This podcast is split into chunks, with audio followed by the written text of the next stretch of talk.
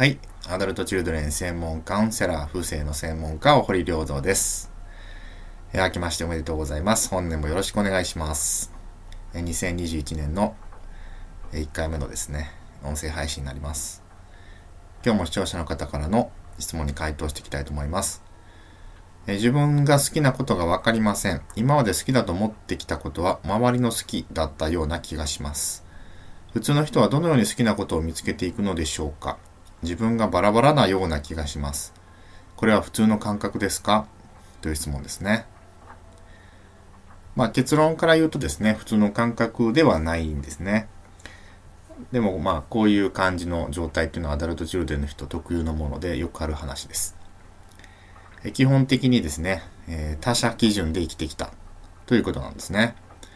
まあ、他者基準というのは他人の基準で生きるってことです。ことですね。まあそのまあ逆としては自分基準があるわけですけれども、アダルトチルドレンの人は100%他者基準です。まあ、というかね、日本人はほとんどの人が他者基準だと思います。え儒教のね、教えのある国っていうのは基本的に親の基準なんですね。え中国、韓国、日本は親に逆らいにくい文化なんです。まあ、親だからということで言うことを聞かないといけないというね、まあそういう文化なんですよね。まあ、だからこそですね、えー、ちょっとこう、親基準で苦しんでる人が多い。まあ自殺者が多かったり幸福度ランキングも低いということになってきます。まあいい親ばっかりだったらね、そうはならないんですけれども、まあなかなかそんなね、うまくいかないわけで、えー、あんまり良くない親だった場合は親のネガティビティをこう受け継ぎますので、まあ、親と同じようなね、パターンのまあ悪い人生になっていくってことが結構あるわけですね。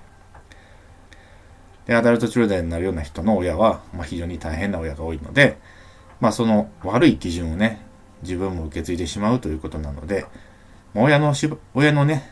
まあ、縛りっていうか、親からの呪縛を解き放って自分の基準になっていくってことが、まあ、アダルトチルドレン改善のポイントになっていきます。まですからね、この自分の好きなことを見つけていくとか、バラバラな自分を統合させていくってことが、まあ、回復のプロセスそのものだと言えるわけですね。まずはですね、え過去の、えネガティブな感情をちゃんと解放して消していく、まあ、心のお掃除をしていくということがファーストステップになります。え過去のネガティブなね、怒りとか恐れとかがもう非常に多すぎれば好きなことってやっぱり感じにくいわけですよね。え、またね、え親から受け継いだネガティブな考え方っていうのがありますから、これも、え新しく再教育していく必要があります。まあ、基本的には好きなことをしてこなかった、ね、親がしんどそうだった、不幸そうだったということに、まあ、小さい時から眺めているとですね、子供はまあ自分も好きなことやっちゃいけないんだと、ね、好きなことなんて考えない方がいいんだとかね、えー、まあそういうふうにこう、親の好きなことにこう自分を合わせないといけないんだとかね、まあそういう感覚になりますよね。ですから、まあそれを自分に戻していくにはどうすればいいのか。ね。えー、まず体の感覚っていうのをね、大事にしていってほしいんですね。頭ではわからなくても、体は好き嫌いを実は瞬時に判断しています。えー、オーリングテストとかね、筋肉反射テストで調べれば、自分の体の意見っていうのが、あの、わかります。体に悪いものを見たりね、触れたりすると、呼吸が浅くなって息が詰まったりね、筋肉が硬くなったりするっていう現象があるんですね。まあ、それをですね、えー、まず手がかりに自分の気持ち、感情、体の感覚が、なんかこう、いい感じなのか、ね、違和感があるのかどうかみたいなね。違和感を感じるってことは、まあ、それは好きではないっていうことなので、で、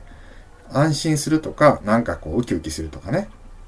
えー、ワクワクするとか、なんかこうい、いくらでもね、そのことをやってても疲れないとか、まあそういうことが、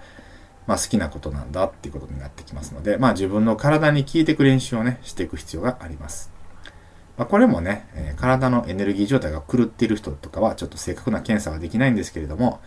えー、極性の反転とかね、えー、ある人はあの逆にね、検査結果出たりしますけれども、まあ、でもね、ヒントとしては自分の感情とか体にフォーカスして頭で考えないで、え感じる方向でね、自分の感覚を取り戻していくってことが、え好きを知るね、最初のステップかなと思います。はい、えー、来週はですね、こういう質問が来てます。えー、自分の名前に違和感があります。由来などもよくわかりません。えー、これは普通でしょうか？という質問ですね。はい。ということで、来週はこの質問に回答していきたいと思います。最後まで聞いていただきまして、ありがとうございました。また来週お会いしましょう。